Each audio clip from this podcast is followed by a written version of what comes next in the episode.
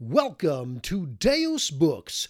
Join us on a journey into the heart of Catholicism through the most interesting readings, stories, and doctrines that the Church has to offer. All right, so a little bit different here. This is a little disclaimer warning when we before you get into this book. Uh, we did a, a a sort of like a fiction fantasy that is like on Heaven and Hell Yes, um, by C.S. Lewis, and uh, it's called The Great Divorce. the Great Divorce, and uh, there it's a great it's a great book, and there's so much good stuff in it, but but it took us a little while to get there because Yeah. we had to set the scene, yes, and setting the scene took took probably about 30 minutes. 30 minutes. and and so we're reading passages from the book for in those 30 minutes and we're progressing the story but you're like there's not a whole lot of theology to digest in that Correct. so but it all it's all worth it at the end Yeah. so if you want you could just bypass the first 20ish minutes Nah, probably, but i recommend I, rec- I recommend you listen Yeah. and if you're like, what the, this is kind of boring, or I'm not sure what's going on, Yeah. don't worry. Don't worry. Which That's- actually makes sense because that's how the book plays out. yeah, it, it, it's part, it's by design, Yeah. not by our design, but by the author's design. Right. And um, we just, you know, we had to tell the story, so so stick with it. It, it all, it's a book that comes full circle. So Yeah. the beginning is important. It's just not how we typically do the podcast. Correct. Yeah. Thanks for your patience, and uh, we hope you enjoy. Everyone who wishes to make the journey does. Never fear. There are only two kinds of people in the end those who say to God, Thy will be done, and those to whom God says in the end, Thy will be done. All that are in hell choose it. Without that self choice, there could be no hell. And that is a nice little passage from C.S. Lewis's The Great Divorce, which is what we are reading today. It's a nice little opening, isn't it? Yeah. That little quote about I mean, that's kind of like a classic understanding like like you you really choose to be in hell, but I like at the end, you know, that the way he puts it that God will say to you, "Your will be done." If that's what you want, go go do it.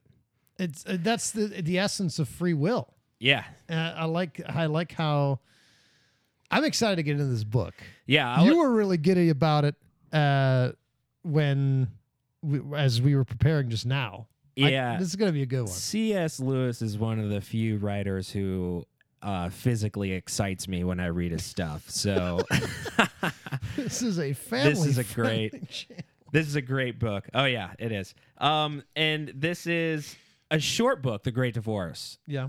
and it's a theology book, but it's really awesome what he does. It's a fantasy interpretation of a guy's journey from hell to heaven. That's what The Great Divorce is. Um, and there's loads to unpack in all the conversations and in the title and all, that stuff that we'll do, uh, I'm sure, later. But we will start the book. Let's do it. Ready? I'm ready. Okay, so at the beginning, basically what happens is this guy just wakes up in a town, a strange town. Ready? I'm He says, and just as evening never advanced to night. So this guy's been in this town and he's saying that the it looks like it's sunset. And he's been here a while. I kind of skipped the beginning, but he's been walking around for hours in this town and it looks like sunset the whole time. It's not getting any darker, it's not getting any lighter. Um, and he says, uh, so my walking had never brought me to any better part of the town.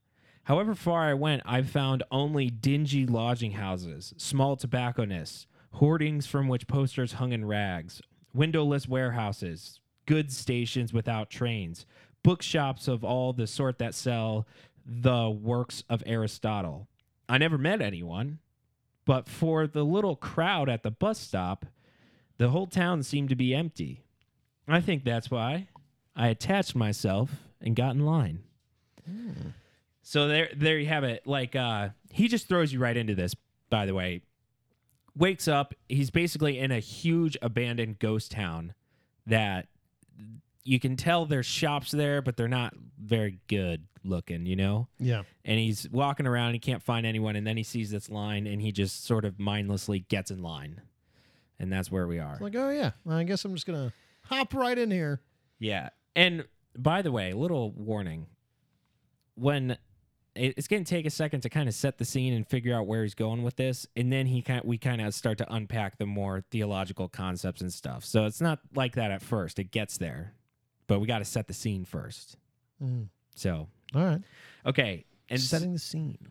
so basically, uh, he's waiting in line, and he's he's in line for hours, and people start fighting with each other. And uh, he describes a scene where basically, a guy gets uh, pushed out of the line, and then the the guy set shows no disposition to rejoin the queue as soon, and he began limping away. I closed up the gap rather cautiously behind a big man and congratulated myself on having gained yet another step. So picture like the worst waiting room line, like the line at the DMV times a hundred. That's what he's experiencing right now. That's and so this guy line. gets shoved out of line, and everybody just sort of mindlessly closes the gap to gain another inch. And so now he's out of the line. Yeah, and he's been moving for hours. He's been in this line for hours. He's barely moved a few steps. So that's kind of where we're at right now. So this is very painful. this is very This is, painful. this is torturous, actually. Yeah. And so another, a woman uh, basically accuses someone of cutting her, and she leaps out of her place to fly at the guy who cut her. But the others immediately closed up and flung her out. So, what with one thing and another, the queue had reduced itself finally to a manageable proportions long before the bus appeared. So, he's describing these scenes of like people just like stepping out of line and then it just closes up and they just get, they're so annoyed with the line that they don't want to get back in the line. So, they just walk off. So they're, yeah, they're just like, I'm done. Yeah, exactly. And this goes on for who knows how long. It's hard to understand time in this book. Right. It could be hours, it could be days that he's in this line. Sounds like hell. Yes. Good. ah. Good insight. And um eventually this process of people fighting and getting kicked out of line, it works itself down to like a normal like bus stop line. That's basically what's going on. Um makes sense so far? Yes, All right. If you get lost, you need to let me know. I will. because I'm doing my best to set the scene. So yeah, so line that's eternally long. It seems people just getting out. He got out because people pushed him, and then the line closes. Okay. Yeah, and so now we're gonna, as they're waiting in line, they're gonna start. He's gonna start chatting up with some of the other people there, and he says, uh, "This one guy says he was bloody pleased with himself. I bet, my dear, why can't he just behave naturally? He thinks himself too good to look at us. Who does he imagine he is? All that gilding and purple, I call it a waste. Why don't why don't they spend some of the money on their housing property down here? God, I'd like to give him one in the ear hole. So he's just listening to people gossip and talk crap, basically, Yeah. so far. But here's where it kind of starts to get interesting. He he's taught he sort of chimes in the conversation. And he and he goes, Do they like this place? I asked. And he says, as much as they'd like anything, I suppose. They've got cinemas, fish and chip shops, advertisements, and all the sorts of things they want. The appalling lack of intellectual life doesn't worry them. I realized as soon as I got here that there there'd been some mistake. I ought to have taken the first bus, but I fooled about trying to wake people up here. I found a few fellas I'd known before and tried to form a little circle, but they all seemed to have sunk to the level of their surroundings. So he's kind of like describing the atmosphere in this town is like has like a decaying effect on people's personality, their emotions, like all that stuff. Right. So they're in this like this weird, decrepit town, and everyone's like almost like just super not good. Yeah. Like, this is just like a very toxic environment, and it's like contagious. and it's boring. And Okay. that that's like probably some of the detail I'm going over. Yeah, it's very like this Mm, just, place is eh. boring. it's it's mid. yes. so they get on the Or bus. worse. Yeah, they get on the bus. They get on the bus and they're riding and they can't really see anything because it's real foggy. And then the guy on the bus comes over the radio and he says, Hello, we've left the ground. It was true. Several hundred feet below us, already half hidden in the rain and mist, the wet roofs of the town appeared, spreading without a break as far as the eye could reach. So he gets on this bus, it takes off like a plane, and he looks at the town and realizes it's massive. Like more massive than he can see because he Yeah. can see the gray of the roof and it's way bigger than he imagined and it stretches basically the horizon in every direction makes sense so far Yes. okay okay Boring town, massive town. all right so there was this uh they're on the bus people are just like talking about their nonsense and then uh, a fight breaks out. It was just then we were interrupted. One of the quarrels which were perpetually simmering in the bus had boiled over and for a moment there was a stampede. Knives were drawn pistols were fired but it all seemed strangely innocuous when it was all over. I, I, I found myself unharmed. Though in a different seat and with a new companion, he was an intelligent looking man with a rather bulbous nose and a bowler hat. I looked out of the windows. We were now so high that all below us had become featureless, but fields, rivers, mountains I did not see. I got the impression that the gray town still filled the whole field of vision. So, this fighting is important Okay. and it, and it gets there. So he's talking and he's like, why? He's basically talking with this guy on the bus and he's like, why? Why are people fighting so much? And he and here's what he says. Um. He's like, the problem here is that the people are so quarrelsome. As soon as anyone arrives, he settles in some street. Before he's been there 24 hours, he fights with his neighbor. And before the week is over, he's fought so badly that he decides to move. Very likely he finds the next street empty because all the people there have quarreled with their neighbors and moved. If so, he settles in. And if by chance the street is full, he goes on further. But even if he stays, it makes no odds. He's sure to have another fight pretty soon, and then he'll move on again. Finally, he'll move right out to the edge of town and build a new house. You see, it's easy here.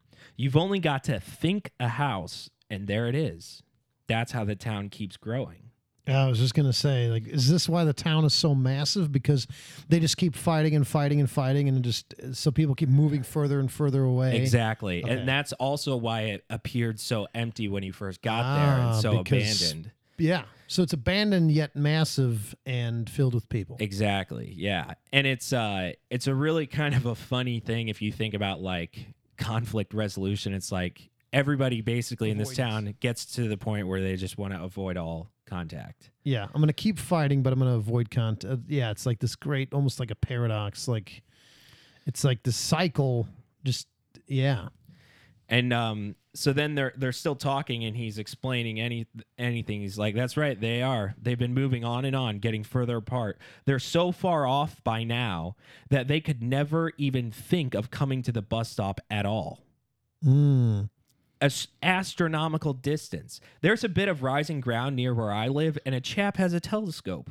You can see the lights of the uninhabited houses where the old ones lived millions of miles away, millions of miles from us and from another. Every now and then they, they move further still. That's one of the disappointments. I thought you'd meet interesting historical figures here, but you don't because they're too far away. Oh. Would they get to the bus in time if they ever set out? The guy asked. Well, theoretically, but it would be a distance of light years. Mm. So this is uh, this is almost like not a physical place. I mean, it is.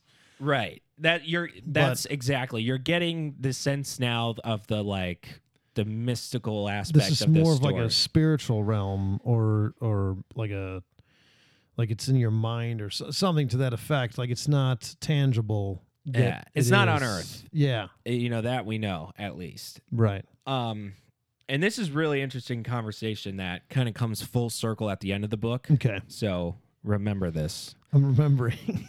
he goes he goes uh the guy's like asking he's like so you don't see anyone like julius caesar or genghis khan or any of these people and he, and he goes the nearest one of those guys that's kind of in that category is napoleon we know that be- we know that because two chaps made the journey to see him They started long before I came, of course, but I was there when they came back. About 15,000 years of our time it took them.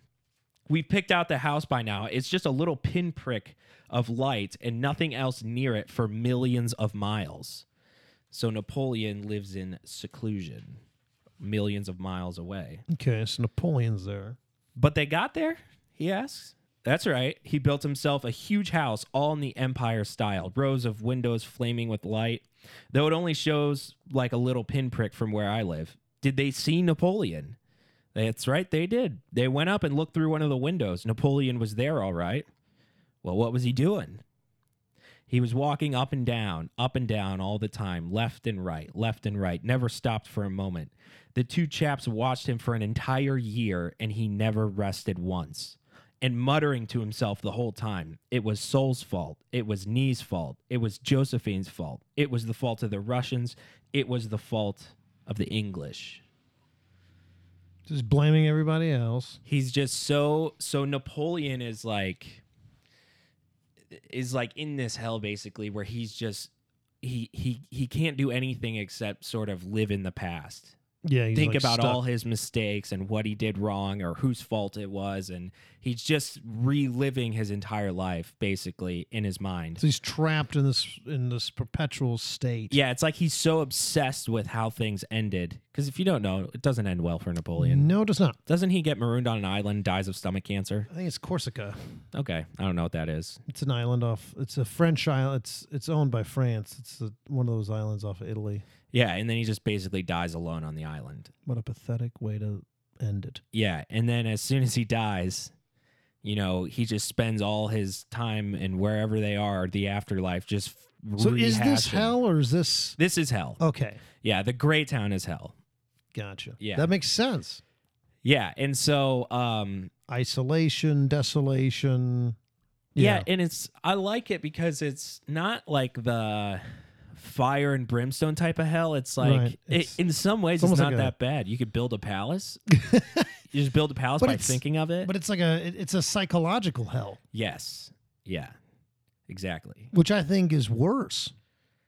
Oh yeah, there's no doubt it sucks, but you could see how it's like it's better than being like stabbed repeatedly with a pitchfork by a demon or something. Caught on fire over Yeah, and over it's an interesting it's an interesting concept of hell that I think is uh, a little bit more accurate as to what we mean as what Christians mean by heaven and hell. Yeah, my thought of hell is just to interject here. My thought of hell is like this giant, like white room with nothing in it, and it goes on into infinity, and you're just there, and you have nothing. It's like nothing, and you're just there. That to me is hell. Yeah. I, I mean, so you probably wouldn't like the Gray Town. I mean, it's That this not a whole sucks. this absolutely sucks. This is horrible. Um, so they're still on the bus, and now they're starting to descend, and they're getting to a new area that they can see, and they they kind of look out the window, and it looks a little bit more naturey, like grass and trees. So you got some and- parks in this town. they got something here, and uh, so that's basically what happens. He says w- right when they were we were gliding over the top of a mountain, getting ready to land, and we were flying above a level of grassy country through which there ran a wide river. And basically, they get off the bus, and everyone like has trouble sort of adjusting. The place feels physically on them; it feels different to them Okay. um uncomfortable it feels even though it looks objectively better than the last place it feels They're uneasy. Like there's this this unease. yeah and basically um he he's looking at this place and he's and he figures out why they're why they're uncomfortable and he says i saw the whole phenomenon the other way around. The men were as they had always been as all the men i had ever known had been perhaps. It was the light the grass the trees that were different made of some different substance so much more solid than things in our country that men were ghosts by comparison. So he's in this new place and he realizes the reason he feels uncomfortable is he's basically what we understand as a ghost. Mm, okay. And everybody looks the same. It's not like they're transparent Right. and like it's not like they're floating around. But he's basically a ghost because if he steps on the grass, he starts to sink through it Interesting. because the grass is more solid than him. oh wow. And same thing with everything the water, the trees, everything would kind of pass right through you. And it hurts and it's uncomfortable. Oh. And so that's what uh that's the realization he's just made. And someone and everyone kind of comes to the everyone that gets off the bus kind of comes to the same realization at the same time. And one guy goes, "I don't like it. I don't like it," screamed a voice. Yeah, it, sounds horrible. It makes me scared. One of the ghosts had darted past me back into the bus, and she never came out of it again, as far as I know. And then the other seemed uncertain. Hey, mister, said one of the guys addressing the driver. When have we got to be back? Like, can we get back on the bus? yeah, like let's let's get out of here. You don't ever have to come back unless you want to. Oh, that's nice. He replied, Stay here as long as you please. And there was an awkward pause. This is simply ridiculous, said a voice in my ear. One of the quieter, more respectable ghosts had sli- slided up to me. There must be some mismanagement, he continues. What's the sense of allowing all this riffraff to float about here all day? Look at them. They're not enjoying it. They'd be far happier at home. They don't even know what to do. I don't very know what to do with myself. What does one do here? And basically, these people debate, and some of them kind of go back on the bus, and some of them decide to stay, even though it's uncomfortable. So here's sort of where we're getting into it. You kind of understand this is purgatory. He's in a new level. Oh, This is what he is talking about is purgatory. so this isn't hell. This is purgatory. no, they're out of hell. The gray town was sort of like hell. Oh, okay. And now they're in This they've adv- they've got on the bus. They've decided to leave hell. Okay, good. and they've gone to this new place. Gotcha. But not everyone decides to stay. Mm, Some people go back okay. because they're scared, because they're uncomfortable. Right. You got any thoughts on that Yeah, dynamic right there? Like, yeah, it's uh in the in life. Yeah, that that brings about some thoughts. In life, I think we are predisposed to stay with what's comfortable. I think it requires a great deal of discipline to to not stay comfortable, if that makes sense. Like I am very comfortable just laying on my couch watching Netflix or YouTube uh, and not exercising or doing some spiritual reading or praying. Like that, it's a it's a brain dump. It's great. It would be too easy to keep that going. In fact, I'm quite good at it. Uh, I'm like a professional. Uh, but prayer or self improvement of any kind requires discomfort because you're you're stepping into a, a world that you don't control, that you're not familiar with, and so it's quite easy to go. But yeah, I'm going to go back to the couch, even though you know that it's not good for you yeah, like and so yeah i think that's that's what this kind that, that's what this thought eludes in me or like invokes in me is that yeah this is about okay they were uncomfortable even though this town sucks it's hell it's more comfortable yeah. so to go back And what's interesting is none of the characters so far uh, know that they're. Some of them don't even know they're in the afterlife. they have no way. idea what's going on Yeah, This is just, they- here we go yeah th- so they don't understand it as heaven and hell but the fact that they're willing to go back to the gray town and leave this new place which is Yeah. it's it's kind of described almost beautiful there's waterfalls there's mountains there's all this stuff but it just hurts to be there that's that's scary Yeah. like that that's kind of uh the fact like that they don't know that they're there makes it like makes me uncomfortable. Like what if th- like that happens to me? Like what do i i don't know that this is right? I had the same thought the first time yeah, i read like, this book. i don't know if you know i didn't i don't know that i'm i'm not aware that okay i'm choosing literally between purgatory and hell. And uh you know what? This uh, this seeping through the ground kind of thing is terrible. I'm gonna go back to this town where everyone's just fighting and building palaces all the time. Like, Yeah. like that. That uh, is actually a very unsettling thought. yeah. I'm glad you had the same reaction that I'm having. Yeah, I did because I remember thinking. I remember thinking the first time I read this, I was like, I was like, you know, the gray town's really interesting to me. Like, I would kind of just want to friggin' walk around and explore. I mean, and go see, try and like figure out and see historical figures. Yeah, hang out with. Napoleon Bonaparte. Yeah, it, like, like if I made that journey, I'd want to go in there and talk to him. Be Yeah. like, what do you snap out of it? But then you would automatically fight him. Yeah. Yeah, exactly. So But yeah, it's a really it is it is like a it's sort of an unsettling book in that aspect. And uh but we start to get a little bit more clear of a de- development here. Basically he's is sort of mindlessly walking around this place like exploring it talking to all the other people that decided to stay. And they're debating with each other. And that and they even start arguing like they're scared. They're almost a little panicked. Mm-hmm. and they start arguing about like what type of people they are and like if they're good people or bad people and they start talking about their past sins um Ooh. and they're and they're not doing it they're not doing it because they were told to they're just doing it because they're like it's almost like if me and you are in a scary situation like me and you go hiking Yeah. and we get lost and we start pointing the finger at each other Mm. And attacking each other and be like yeah well you like teletubbies or whatever And Right. I It just becomes slandering- more irrational. yes that's what that's kind of the scene of what's going on Gotcha. Okay, so someone comes out that's been here a while, longer than these people, mm. comes out and recognizes the main character. And he says, Hey, good to see you again. I expect you've changed your views a bit since the last time we talked. You became rather narrow minded at the end of your life, but no doubt you have broadened out again, right? The main character goes, Well, what do you mean? And he goes, Well, it's obvious by now, isn't it?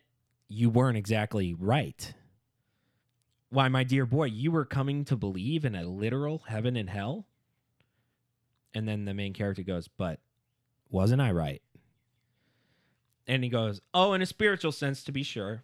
I, I still believe them in that way. I am still, my dear boy, looking for the kingdom, but nothing superstitious or mythological. Excuse me, the character cuts in. Where do you imagine you've been this whole time? And he's like, Ah, I see. You mean that gray town with its continual hope of morning? We all must live by hope, must we not? It's filled with indefinite progress. In a sense, heaven.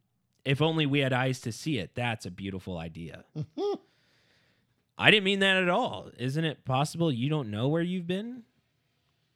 Now that you mention it, I don't think we ever do give it a name. What do you call it? I call it hell. yeah.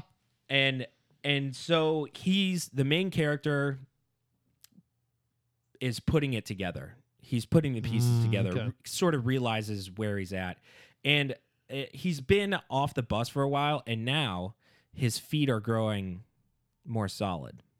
Interesting. Yeah, so it's not quite the grass isn't hurting him quite as much. Okay. He's he's sort of taking form to the place. And so he's able to walk Oh. around a little bit more. Still got to be careful. Like he goes to this water, he goes to this waterfall and like the spray from the water is like if you're not careful it could like cut you in half like so he's still got to be careful but he's sort of yeah, he's sort of acclimating to the to the place. And throughout this, he's gonna come across all these people. The guy that he was just talking to is basically been floating around purgatory for who knows how long, just talking about stuff like intellectually. That's sort of his character. All right, you ready? Yeah, I'm ready.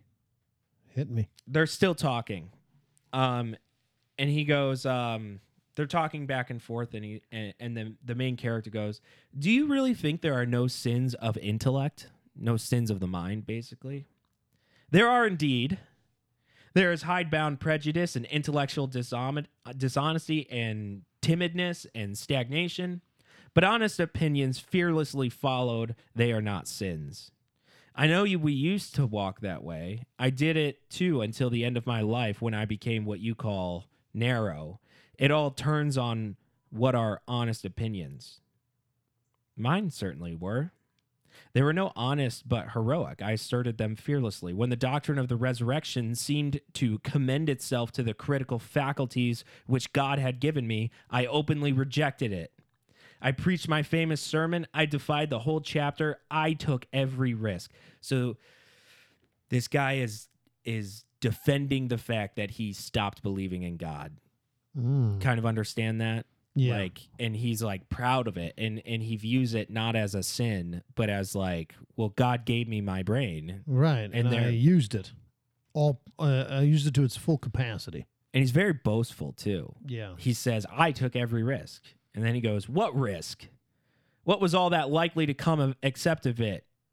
What actually came was popularity sales for your book invitations and finally a nice biography written about you. And the guy goes this is unworthy of you. What are you suggesting? And he goes i'm not suggesting anything. You see i know now. Let's be frank. Our opinions were not honestly come by. We found we simply found ourselves in contact with a certain current of ideas and plunged into it because it seemed modern and successful Mm. So kind of going with uh, just going with the flow, going with uh, the current. Yeah, he almost describes it as like it, it, it became a fad to like not believe in God, Right. and reject orthodoxy, and sort of embrace this different idea of thinking about heaven and hell in a spiritual sense. That was I had quotations up, you can't see, but um, and just like all this stuff that seems fancy. So this uh, this guy and him they keep arguing back and forth, and they're debating about sincerity and all this stuff and he, and and basically the main character asks him to come with him hey come with me i'm gonna find that i'm gonna go over these mountains in the distance and i'm gonna go over them and see what lies beyond the mountains and this guy's like nah, well it's an interesting idea but it's you know maybe i'll, I'll have to think about it and he goes there is no meantime all that is over. We're not playing now. I've been talking of the past, yours and mine, only in order that you may turn from it forever. One wrench and the tooth will be out. You can begin as if nothing had ever gone wrong. White as snow. It's all true, you know. He's in he's in me for you with that power and I have come a long journey to meet you. You have seen hell. You are in sight of heaven. Will you even now repent and believe? Mm. So this is like his last chance. That's how This is like Judgment Day, Yes. but the ball's in his court. Exactly. Like this whole, f- like we said earlier, the free will thing. Like, listen, you can choose this. You just have to choose it. Yeah. He's like, yeah, the main character, you know, it's it's clicking for him and he realizes sort of the gravity of the situation and he's like and he's this guy's an old friend from when they were alive. Yeah. And he's trying to bring his friend with him, but his friend's like having a good old time just walking around acting acting smarter than everyone and he doesn't he doesn't want to leave. And so when he says, "Will you even now repent and believe?" You've seen hell. You're inside of heaven Right. it's like so this goes to your misgivings earlier like oh boy i wonder what i would choose like Yeah. now that element of this is gone Right. because it's been revealed to this right. Now I have a now I have a choice. yeah and and he goes well, i'm not sure i've made i've got the exact point you're talking and he goes i'm not trying to make any point. I'm telling you to repent and believe. And he goes but i already believe. We may not perfectly agree but you've completely misjudged me and you don't realize that my religion is very real and very precious to me. And then he goes well will you believe in me? His friend's still arguing with him. Will you believe in me Will you come with me to the mountains? It will hurt at first, but our feet will be hardened. Reality is harsh to the feet of shadows, but won't you come? So that's sort of the. By this time, we're supposed to understand the symbolism of the, you know, the feet uh, hurting because you're walking through. It's Yeah. like, it's like they weren't it's like that process of purification essentially Right. Purgation. Yeah. to acclimate to this world you it's going to be uncomfortable but you get there eventually Right. Over time, as long as you decide to endure it. Because a lot of people were like, nah, we're getting on the bus. We're going back to hell. this is an interesting little passage on ego It- so he asks him if he could comes with you and he's like i don't know maybe and then he asks will uh you know i've got god-given talents will will i be needed there will people be needing my talents will i be of use there Hmm. And he goes, No. I can promise you none of those. No sphere of usefulness. You are not needed there at all. There's no scope for your talents, only forgiveness for having perverted them. No. Oh, Yeah. that, wow. Hold up. Wait, time out. Now, this is a significant point because in the, the, in human nature, our desire, especially for men, but for everyone, is to be needed. Yeah. Like that is that is ingrained in our humanity. Am I needed, wanted, desired? And he's like, no. in this place, no. Very blunt. So like the yeah. basic human needs, he's like, yeah, those won't be provided for. all that stuff was in all that stuff you got to leave behind. Yeah. All your ego you have to leave at the door. All your, you know, Oh man. Yeah, this is this is a this is a tough this is not making things any easier. In Yeah. fact, the more he's talking, the harder this decision is. At least exactly. that's that's the point I'm getting at as you're reading this. Is like, okay, you're inside of heaven. Oh, what? Okay, yeah, hell sucked. Let's just keep going. But now he's like, yeah, but yeah, you as you are now, you're going to hate it there. yeah, Cuz they don't need you. in yeah, in this condition right now, Ooh, man. Yeah. And, and and this guy goes, "There's no atmosphere of inquiry. I'm bringing you to the land not of questions but of answers, and you will see the face of God." And this guy, this is when you know this guy's just he's too far gone. He goes, he goes, "Those are beautiful words in your own interpretation. I don't think I see the face of God in my interpretation." So this guy, even though he's become more direct, he's become more like uh, almost a like, dude, it's now or never kind of thing. This guy's still not going It's- along with it. right? Yeah. And so he basically decides to move on. But hold on, I got it. This this this is really this is really I'm struggling with this, and it's I mean it's reality. It's probably might be why I'm struggling with it. But like, it, it you know the church would say you know the the saints, the church, uh, and even Christ, like we're called to to give it all up. Like we're called to give it all up yeah. we're called to you know our we're, you know the church says our desires are are of god but we're called to even give those back to him and not like we're like this is this is this i'm shook like this Yeah, I'm- that's why I like- like I liked that line where he said, "There's no use for your talents there. There's Yeah. only forgiveness for you having perverted them." like Because think Mind about think about how many people undoubtedly on this earth have like a God-given talent that no matter how hard we worked for, and it's like you can use those talents for good, and you can use them for bad Yeah. too. it, it wow. Nah that oh man this line on ego has really got me really has me thinking And you know what? It sounds the conversation sounds a little harsh, but beneath that, it's also a very merciful co- conversation because the this guy, what we know about him is at one point he was like teaching on behalf of religion, and then sort of in a dramatic way turned away from all of that Yeah. and proudly declared himself an atheist or, Right. and said the resurrection was fake. And and he can be forgiven for all of that. all of it All he has to do is make the journey with him. And but yeah but it's easy to say but he's got to give up his self Yeah, all the fame and popularity he had. he has to drop it all Yeah. even even like the little things like the stuff he liked All of that. Um, another interesting thing. Uh, when we did the Screwtape letters, Yeah. one of the things, if you remember, that the demons were trying to do to get the uh, to bring these people away from God was not to not to defend church doctrine, but to like cloud it with Yeah. like things that seemed practical or economical Right. or or like all these like.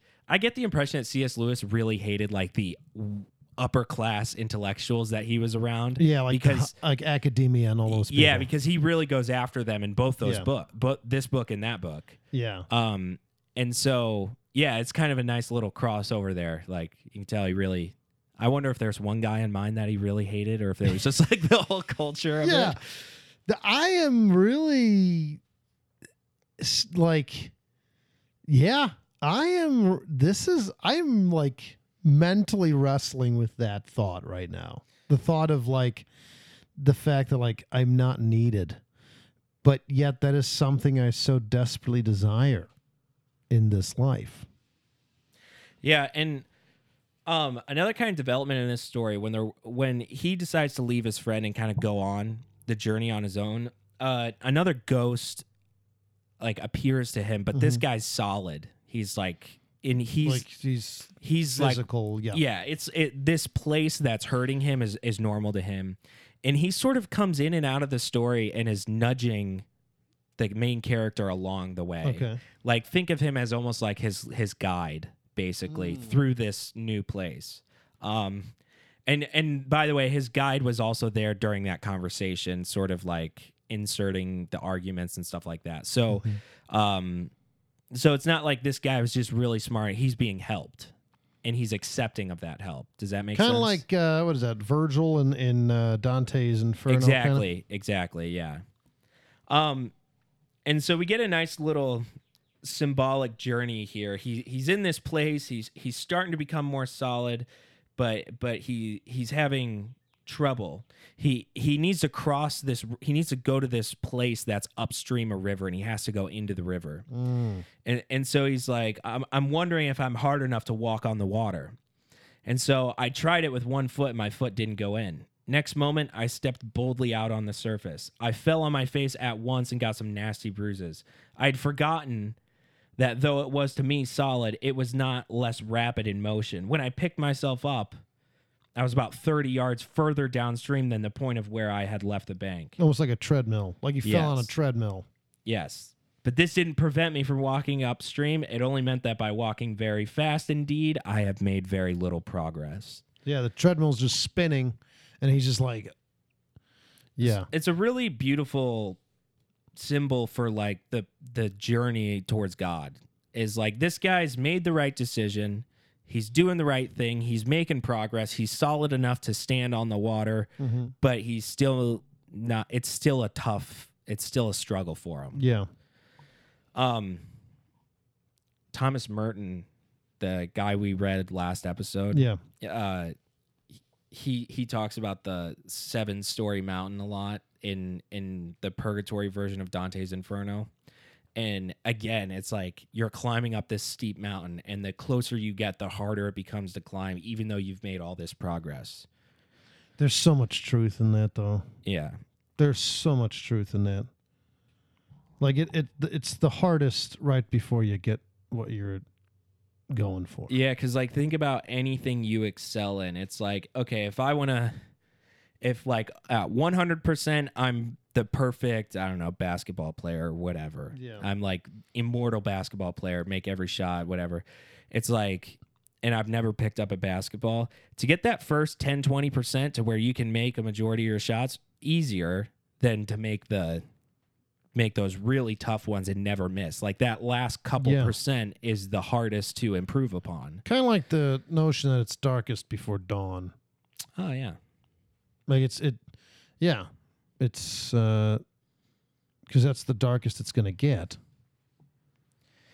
And um so for a little bit he keeps on this journey and and the whole time he's having trouble. He's making progress, but it's slow, painful progress. Um and and basically it, you just get this. You read these couple chapters, and it's just, and and as he goes through purgatory, he comes across different people, um, that are in different places on their journey, and they've all got the same problem as his friend that he was talking to, but in a different thing. Like there's this one scene where he's talking to, he's climbing up the mountain, and he comes across a painter, and the painter has just been painting the same landscape forever. and he doesn't want to go to heaven because so this guy gets it. He knows where he's at. But he doesn't want to go to heaven because he uh is like there's there'll be no use for my paintings there. What am I going to paint? Right, Everything's going to be perfectly beautiful there. What the heck would I paint? Right. So he's dead set on this this skill. That he has, yes. And And he, he, doesn't want to give it up. Again, it goes back to that thing that I'm like, this is that's a struggle, man. Yeah.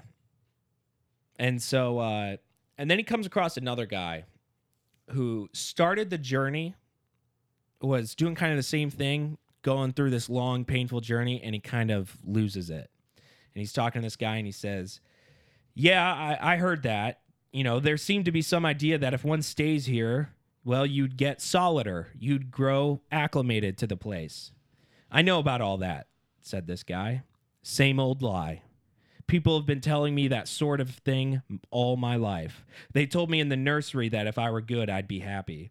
And they told me at, at mm. school that Latin would get easier as I went on. After I'd been married a month, some fool was telling me that there's always difficulties at first, but with patience, I'd soon settle down and like it. And all through two wars, what they didn't say about the good time, the good time coming, if only I'd been a brave boy and go on being shot at. Of course, they'll play the game down here as well, if anyone's fool enough to listen.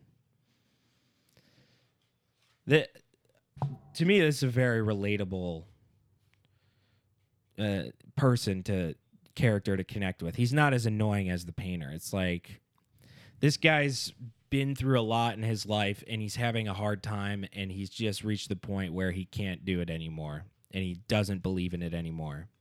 You know, like they don't tell us about his journey, but you can imagine, you know, maybe every fall started to hurt a little bit more or, Mhm. and he wasn't getting acclimated to the pace he wanted and and he just views it as more of the old same. Right. It's just wearing on him. Like it just like It's about overwhelmed being overwhelmed by suffering. right. Yeah, it's so relatable. Like how many times I gotta fight this? How many times, you know, do I fall to this particular sin, get up, confess it, do it like that's so relatable though. Yeah, exactly. Um, and you know, it. The sad part about this character story is he's very close to, but Mm. now he's turning away. again, this is that whole thing. Like, it gets the hardest, the closest you are. Yeah, like think about people that struggle with like a physical addiction Right. and like that process of of trying to kick yourself of that addiction and and you can and you could be going through withdrawal yep. but you could be so close to like beating it and then relapse and the whole thing starts whole thing. over. Or like, um, same thing with the the addiction concept. Like, okay, uh, you can give up this. Right, that's easy to give up. But then, okay, that doesn't fully work. You have to give up more. And then you find that at some point it gets harder and harder to give these things up or make these adjustments. Like, or in terms of like weight loss, if you're morbidly obese, the first 10 pounds is easy. Yeah. But the further along you go, it gets harder and harder to main, maintain and not gain the weight back. Because at some point, you have to maintain that healthy lifestyle or go back to where you were. That's why I like a lot of people on The Biggest Loser, whatever, which was a weight loss competition show. They would gain the weight back because maintaining that lifestyle that they were in was hard, is hard. And so, yeah, at some point it becomes just that it becomes too much. Yeah, that's a better analogy than the basketball one I did. Yeah, like know? y- y- you find that, okay, all right, I'll stop eating cheeseburgers five times a week. Then it's like, oh, but now I, I still have to eat. All right, so now I'll cook then. All right, I'll, I'll get all this easy stuff to prepare, like, you know, ready made stuff that's got a bunch of sodium in it and all this other crap. And it's like, okay, yeah, I made a little progress, but I'm still not eating healthy. Oh, so you're telling me I have to buy like fresh vegetables and cook from scratch? And it's going to take all this time? Yeah. Oh, that's that's so like even though you cut something out, if you don't replace it with something better, which is typically harder, you don't you don't go anywhere. And that's that's the challenge. That's Yeah. what sucks. Cuz you can start like for example, if you're addicted to social media or something. Okay, you give it up for Lent, sweet, good job. But if you don't fill it with something meaningful, you're going to go insane. And you're going to find worse things Yeah. get stuck in. So yeah, I mean it's it's that whole concept. Um, you know, uh, every character he comes across in this book is a little bit different and kind of struggling with different things and dealing with them in different ways. But uh, you know, as he gets further on in his journey, he comes across people that are wiser. They've been Mm. there longer. They Yeah. can provide him with a little bit more answers. And so he meets one of these characters and, and they start having a discussion about the gray town and about heaven. So again, this person understands where he's at Yeah. um but he's he's got a different sort of opinion Uh, you'll see. Ready? I'm ready. and he says uh they're talking about like if you can freely leave this place or leave the gray town and like can you go back and like all this stuff? And he's like um you know mo- most people come here and uh they're these silly creatures they don't want to go. They don't want to advance. They prefer taking trips back to earth they go and play tricks on the poor daft woman you guys call mediums they go and try and assert their ownership of some house that once belonged to them That's awesome. So he's talking about like hauntings. yes Oh, exactly that's hysterical. Yeah, he's talking about like there are like his interpretation of ghosts is that people that just are like Yeah, let's go have some fun. yeah, it's it's kind of similar to the Napoleon thing Yeah. where Napoleon was so fixated on his earth earthly life and like the range of what he's describing these these ghosts doing is is like like you know, he says literary ghosts will hang out in public libraries to see if anyone's still reading their books. and so these people again can't move on from their earthly lives. It's pride. And then he asked, "But if they come here, can they really stay?" Uh, yeah, we you've all heard the Emperor Trajan did. But I don't understand. Isn't judgment final? Is there really a way out of hell and into heaven? And then he goes, It depends on the way you're using those words. If they leave that gray town behind, it won't it will not have been hell. To any that leaves it, it's more like purgatory. But you better not call this place heaven. And then he starts laughing. He's like, You can call it the valley of the shadow of life and death. And he starts, he's basically just like toying with this guy. And, um, but again, that this theme of like, of like, uh, leaving, like you, you are in charge of your destination ultimately. Yeah, going back to the free will. Thing. Yeah, that's it. That's always the theme he's playing with in this book. Um, okay.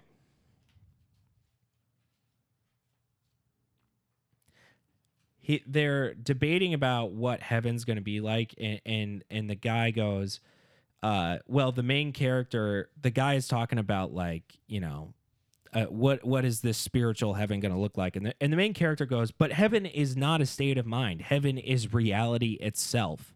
All that is fully real is heavenly. For all that can be shaken will be shaken, and only the unshakable remain.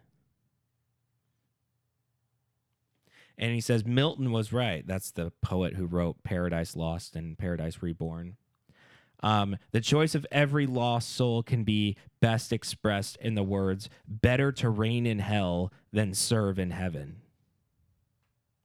Hmm. So he's they're explaining why people are choosing to go back to the gray town or stay in purgatory because they're in control. yes that like they're it, it's it's um because i yeah you you don't come back from heaven. At least that's uh, unless i missed something. And so yeah you're in control. You're comfortable. It's yeah it's just you know we have free will and free will is great. And the idea of of submitting it the final act of our free will is to submit it is too daunting is too great to give up all the the natural desires is too much. And that's uh, that's just reality of life. I think we all struggle with that. We all i mean we all struggle with the the i mean that's why we you know that's why the people break the 10 commandments all the time because we want to be in charge of our world. We want what we want. And sometimes oftentimes it plays out in really bad ways.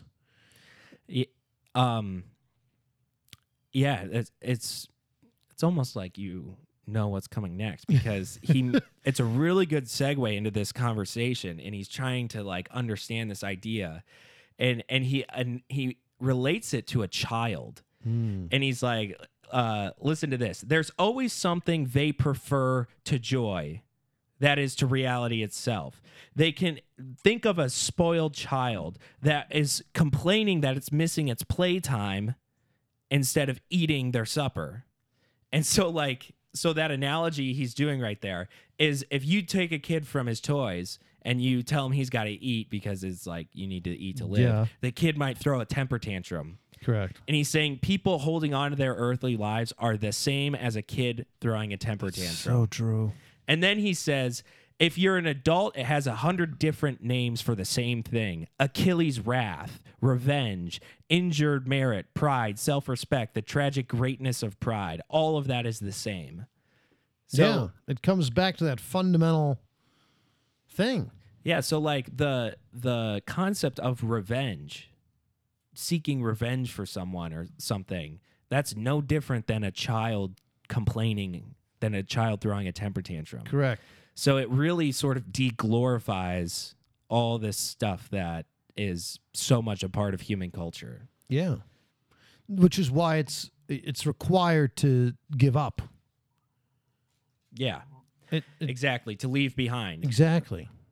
And by the way, to leave that behind is not an easy thing to do. It's painful. It takes It's process. That, like I said, the, I'm shook. Like the, the when when that thought was introduced in that book. I mean, like I knew that, but like this, I was in this moment here recording this. I was confronted with that, like the thought of not being needed, the thought of giving up my talents and skills and all of that. I mean, that's that's pretty much all I got. Yeah. That's like all we have as Yeah. humans. That's all we have. Our skills, our talents, our desires. That's that is all we possess at the end of the day. Like at, you can you can take away the houses and the cars and the jobs, but no one can like take those things away from you. You have to give them up yourself. Yeah. And and you know, I'm going to I'm going to do a little bit of like uh self-admittance here like, you know, one of the things that's easy when I'm interacting with professionals and in the workplace or people around people that are successful is like I can really impress them with my background. Yeah. Like I'm a religion teacher, but I was in the army yeah. for six years. like, and that always gets a ooh, Ooh. yeah, like a I've experienced similar things. Yeah. yeah. And people people who can do that with any profession. Like Yeah. I'm a writer, I'm an actor, I'm a you know whatever. Yeah. And it's like it's like in heaven, all that goes away, Yeah. and I'm not gonna have that. It's like to cool, rely cool on. story, bro. Yeah, Like- nobody cares. Yeah. It's like what? Yeah. So I wonder if like if I was going through this story, if I'd have to like you know, leave behind all my army stuff and Well, yeah. drop my army lingo. That's exactly that's what it is. yeah, exactly. Like, I, that's why it's such a almost painful thought. I Yeah. mean, all those, all the experiences, all the ups and the downs. Like, yep, you know, like I did some stuff, but I don't regret it. It made me who I am. You have to leave all of that, yeah. all of that, like all of that. Because ultimately, ultimately, the only thing that matters is if you're going to choose God or not. Bingo. That at the end and of by the, the, day, way, that's what ultimately makes you happy. So, yes, and like, but I can't conceptualize that in my brain. Yeah, it's like tough. I'm limited to that that reality. Like th- this is you can probably hear this in my voice. I'm frustrated with this. like this is yeah, um, I I don't even know what to say. like And and that's where that opening line that I read comes in, where he says, "There's only two people in the end: those that say to God, Thy will be done, and those where God says, Thy will be done." And he says, "All that are in hell choose it. Without self-choice, there could be no hell. No soul that seriously and constantly desires joy will ever miss it.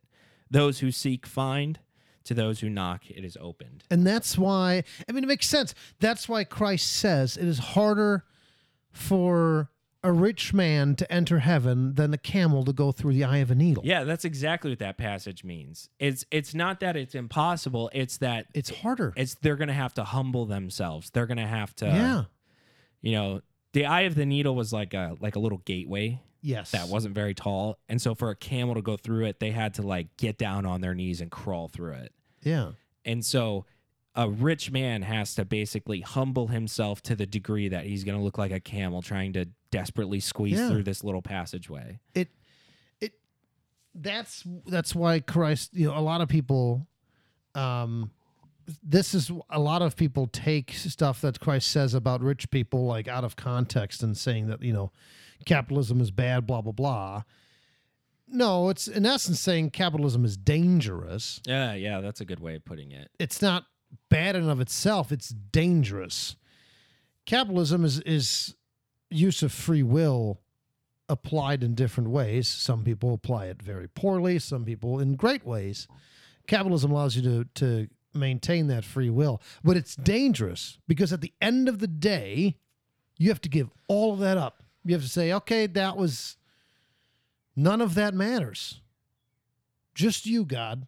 Like that's Yeah. um, and that and I can only imagine being someone like say Elon Musk putting people in space, providing internet to everybody. Like this dude is him and Bezos, the richest people in the world, could literally do anything with his money.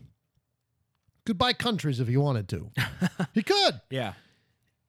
At the end of the day, it's you either keep the thought of that just the thought not even like because when you're dead you can't take that stuff with you but the thought Yeah. the spirit of it you can take with you and that's at the end of the day he will have to say no just you god Yeah. and like if I was if I was writing this book for today's time and I would switch out Napoleon with Jeff Bezos and Yeah. instead of pacing in a palace he'd be pacing in an Amazon Prime warehouse something. I don't know anything about his spiritual life or Yeah. anything. I'm just using but that's that as what an it, example. that's what it would be Yeah. That or like any you know president of the united states. You're the most powerful person on arguably on earth. You have the power to destroy countries in a, in a snap of a finger if you wanted to. Or, or the power to create tremendous peace. At the end of the day you'll have to say yeah, none of that. Yeah. I the, the like I am really shook by this by this this conversation because all those those events in college I went through, all those events in the army I went through, all those youth ministry stuff that I've been through, if I were to die tonight, I have to say yeah, none of that. You Lord. That thought disturbs me. Yeah, and you know, most of the what's interesting about this book is it- it's going to do a lot of like self-reflection when you read it because um, you know, let not everyone can relate to that intellectual guy who's worried about if people are going to need his brain up. and- Right. but what we skipped was all the different people he comes across who he has conversations with that are in different aspects, different ways of life are struggling with the same thing. Like there's also a mother who's like obsessively trying to control her daughter Mm. that is uh, in purgatory. So it's about that whole character is about like parenting and, and Yeah. going over your mistakes. You got to give up your kids at some point. yeah, so it's and and there's probably about I think there's like five or six different kind of character archetypes that he discusses with in in that process that we kind of skipped over, but it's it's all kind of it, it all comes down to basically the same thing. And um here here's sort of the climax of this book. I'm he's, ready. He's getting ready to go to heaven, and basically an angel's in front of him, and he says, "Um, it's kind of a funny conversation. Hey, thanks for all your ho- hospitality, but it's no good. You see, I told this little chap here, and he indicates a little lizard." That he'd have to be quiet if he came, which he insisted on doing. Of course, his stuff won't do up here. I realize that, but he won't stop shall I I might just have to go home. So and if you're scratching your head like wondering what the heck, yes, it, it comes across in this book very sudden. It's a very bizarre analogy, but it, it it's important. Basically, he's gone through this whole process, this whole journey, and then an angel points to a lizard that's sitting on his shoulder. And he's like, Oh yeah, this guy's been with me the whole time. And I know he's not welcome in heaven. So I guess I'll just go home now. And so he's made it all this way. And because of this little lizard on his shoulder, he's going to have to go back to the Gray Town. Unbelievable. And the angel, the angel says, Do you want me to make him quiet? Of course I would. Then that would solve the problem. Well, then I'll kill him. Oh, And the angel steps forward. Oh, uh, look out. You're you're you're burning me. Keep away, said said the guy Mm. retreating. yeah. And he says, Don't you want him killed?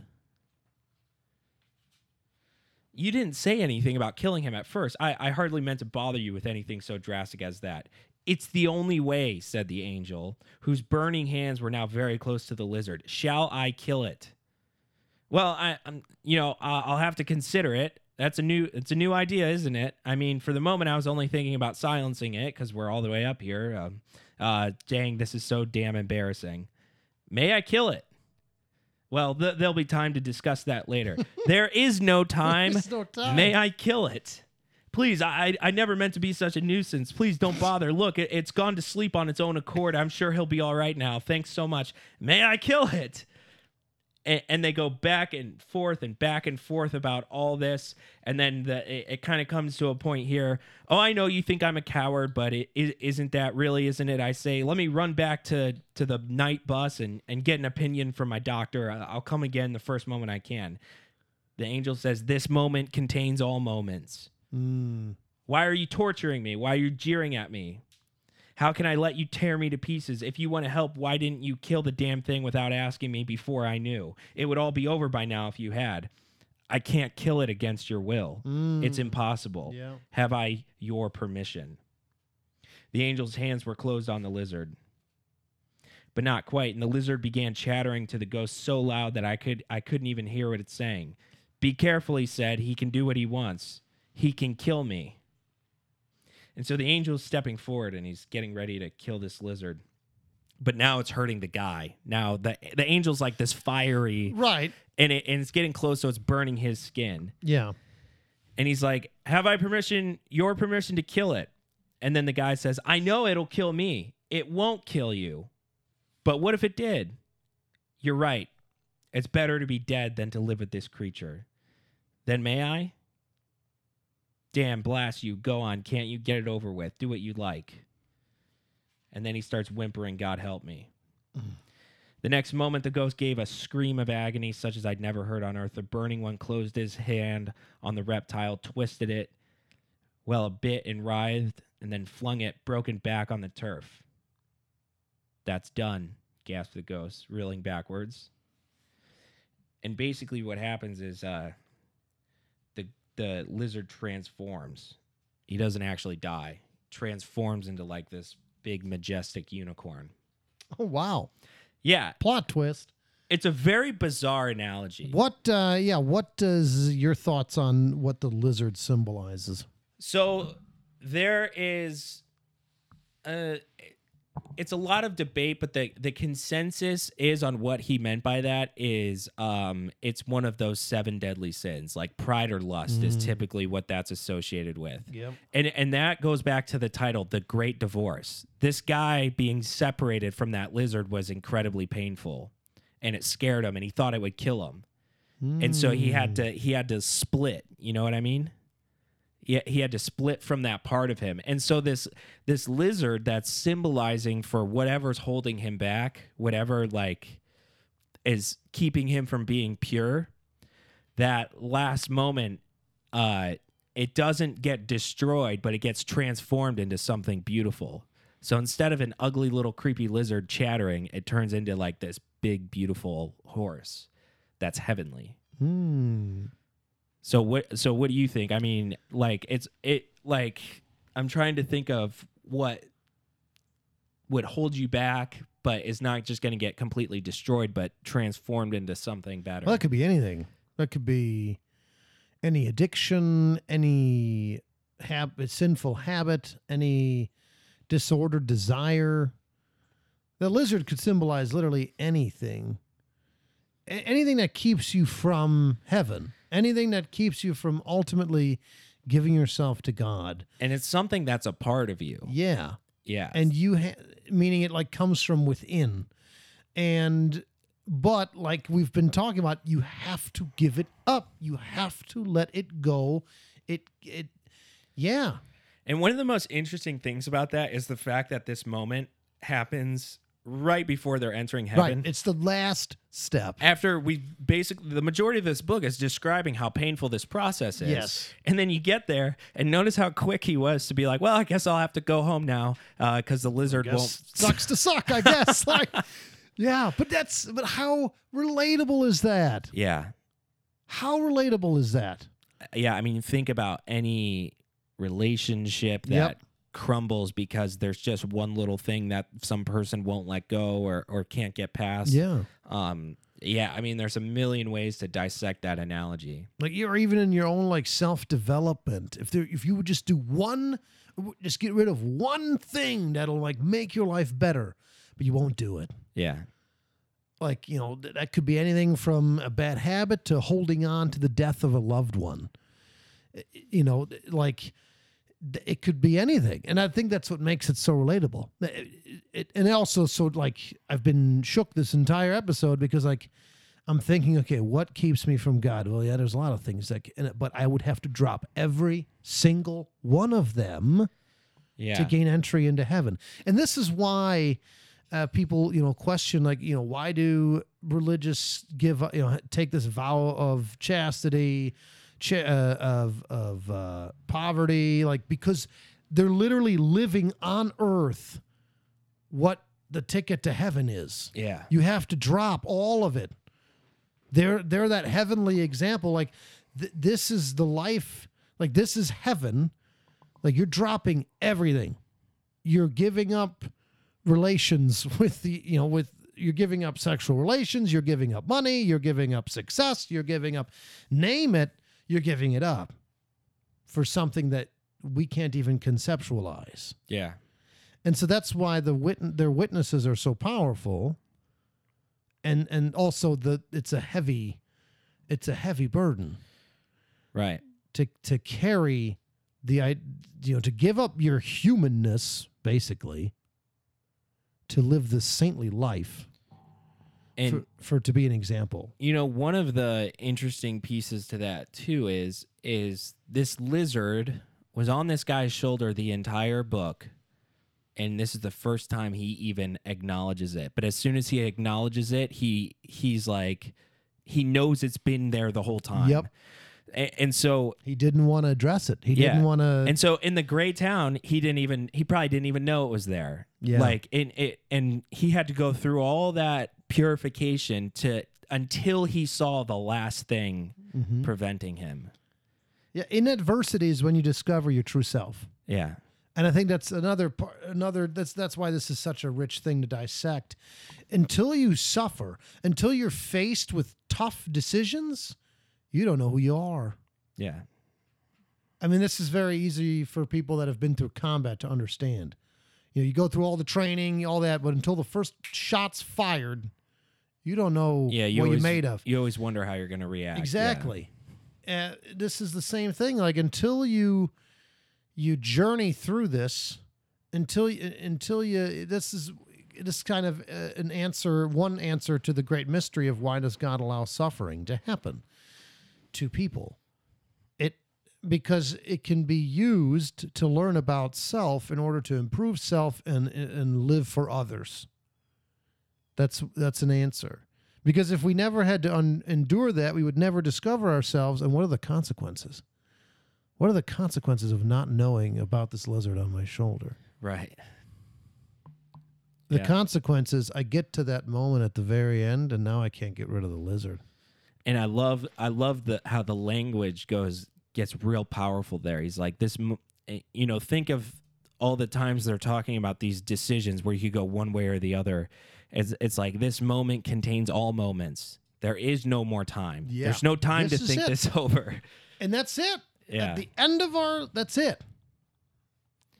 You know, um, C.S. Lewis has it's not in this book, but he's it's a quote by him, but he he describes uh, purgatory like this.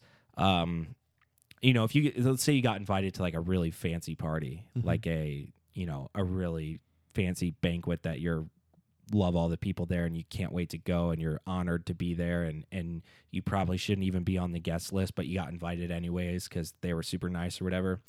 And, and on the way to your to your party you you like you know a bus like goes over a puddle and it splashes you and you and, and you fall in the mud and and you go to the party and you're like all destroyed basically. Yeah. and it's like the the host is still gonna say come on in but you're gonna be like let me clean up first Yes.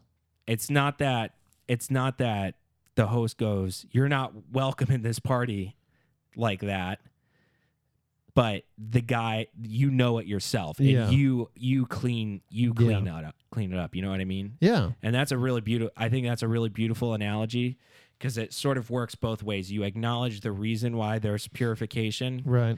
but it's not out of like spite or Yeah. anything malicious it's you know what i mean I also look at it this way, you know, God is is pure. God is complete and pure and unadulterated. If I mix an impure substance with a pure substance, the pure substance is no longer pure. yeah And so since God cannot be impure, we must be purified. That's that's purgatory. yeah i like i like that And so it's not this malicious thing, it's just logic. Yeah. Since God cannot be impure, and if I mix something that's impure with something that is pure, nothing is pure anymore. You have to go through this purgation, this purification, so that you can be in full unity with God, because that way God is not uh, sullied, right? And so that's it's just uh, to me, it's a logical thing. Yeah. Um the way this book ends, he does eventually get to heaven. You Nice. know, right shortly after that and he has an angel showing him around heaven.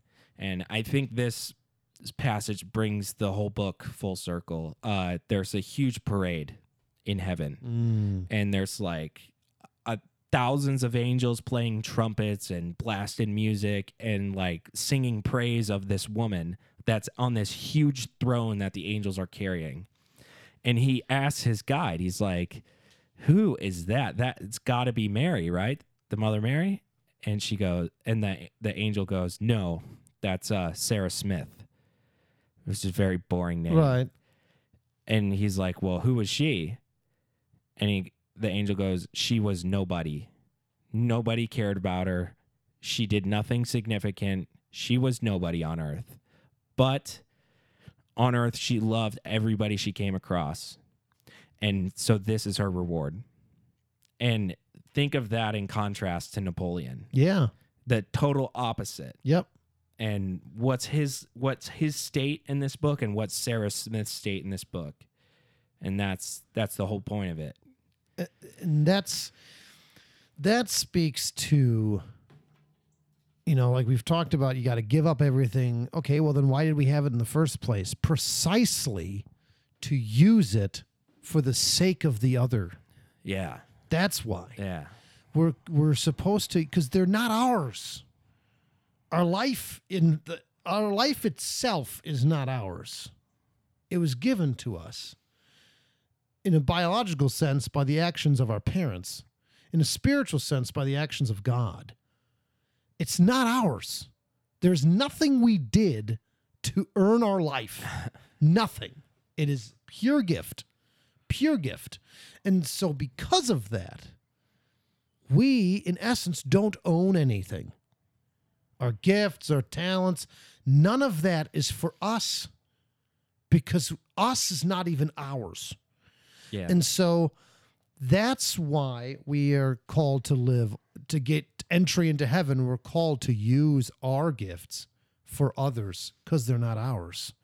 And so when we live that way, when we live our lives for the other, that is how we gain entry to heaven because then I'm not attached to these these things, these thoughts, the, the ego, because I've I've given it away. right. And so I'm not attached to anything. That's that is the entry into heaven is to be free of disordered attachment, to have no attachment other than to God. That's the secret. Ta-da! That's the secret. That's why we have seasons like Lent where we're practicing saying no to ourselves because the point is to go on to say no to ourselves in more difficult situations. If I can say no to social media for 40 days, the thought is then I can say no to bigger things or to say yes to better things for other people because I've denied myself. That I think is the point of, of this book yeah. I agree. because it sounds painful just to give up stuff for the sake of giving up stuff. It's like going through a divorce. Bingo. Man. it took an hour and 19 minutes, but we finally got there. But like, I mean, that's but that's life is like that. Sometimes you go through all this stuff and you're like, I don't know what the point of this is. And then all of a sudden, boom. Oh yeah. Wow. Yeah. So, you know, That's fantastic. that was the great divorce. Uh, we, Thanks for bearing with us because that took, in all honesty, I mean, it was a this was a slow burner. Yeah, it took a while to get. I mean, it was like 30 minutes idea. to set the scene. and it's so weird. Uh, like, so we and- understand if you skipped around, but like it, it I mean, this, but life is like that. You, Yeah. you, you, you know, you mess around and then all of a sudden, bam, like what? Oh yeah. Like, yeah, but that was, I mean, I, I mean, I reacted to, I mean, that, that really made me think. yeah, That really made me think of like, what's my lizard? Right. That's what I that's what I love about this book. It is one it's just the the creativity and in expressing human nature and human sin is really it, like the it's really like think about the way the gray city works the fact that it's just this endless expanse because people fight with each other and, Yeah. and you can just build a house instantly By but it's just like thinking about it. yeah, it's like um, it, it's really provo- thought provoking in that way, and then it this book makes you do a lot of self realization and and self reflection. Yeah. Um, at least that's what it was designed for. So yeah, I think in the description for this episode, I'm gonna have to tell people it's a slow burner. Like, yeah, yeah. That's a good idea. us. Put a put Yeah. a little thing like, in hey, there. it's good. It's a it's a slow build. It'll get there. I promise. Yeah, I mean this is a fantastic. C.S. Lewis is, I mean he, he's uh, he's phenomenal. He's uh, his works are incredible, and like the Screwtape Letters, which is another thing that makes you think. This is another one of those like, oh yeah, what Yeah. do I have to give up? I have to make that decision. What's my lizard? Do I know it's there? Like that, that that's the thing. yeah, I mean, it really, if you're really open, I mean, it- it's going to make you think about your salvation, yeah. which is a scary hey, thought. get in line for the bus. You know, Get in line for the bus. it's gonna be boring. Yeah. Excellent. Well, uh, yeah, thanks for joining us. This was uh, The Great Divorce, C.S. Lewis, I'm sure we'll be reading C.S. Lewis again in the future. for sure. um because he's got a lot of other great books that we love so You mentioned uh, Seven Storey Mountain by uh, Thomas Merton. Probably dig into that at some point. yeah Yeah. I mean, so much good stuff out there. right so well hopefully you stuck with that one um but that's it that's the Yeah. great divorce by Hap- cs lewis Happy Easter. Have a great have a great day. Peace.